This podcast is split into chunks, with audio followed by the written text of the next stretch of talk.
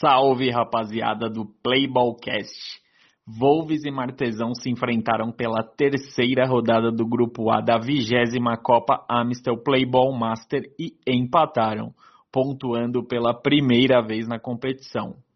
O Wolves começou melhor o primeiro tempo e abriu 2 a 0, marcando com Diego aos 10 minutos e aos 17 e com esses dois gols de Diego, né, ele foi o grande destaque da primeira etapa. Né? O defensor avançou muito durante a partida e marcou com dois chutes de fora da área.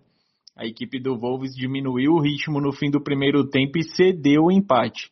Luiz marcou aos 25 e Edivaldo aos 26, já nos acréscimos. Na etapa final, o Wolves iniciou melhor, assim como começou no primeiro tempo.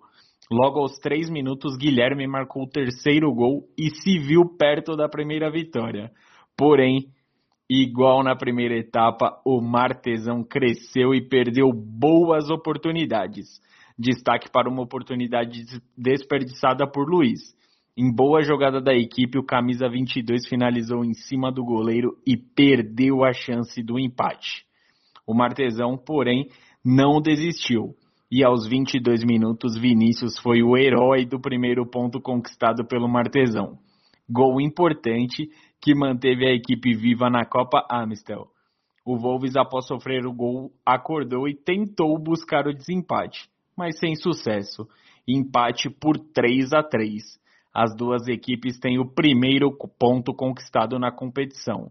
O Wolves está em quinto e o Martesão ocupa a última colocação. O critério de desempate é o saldo de gols. Grande abraço e até a próxima.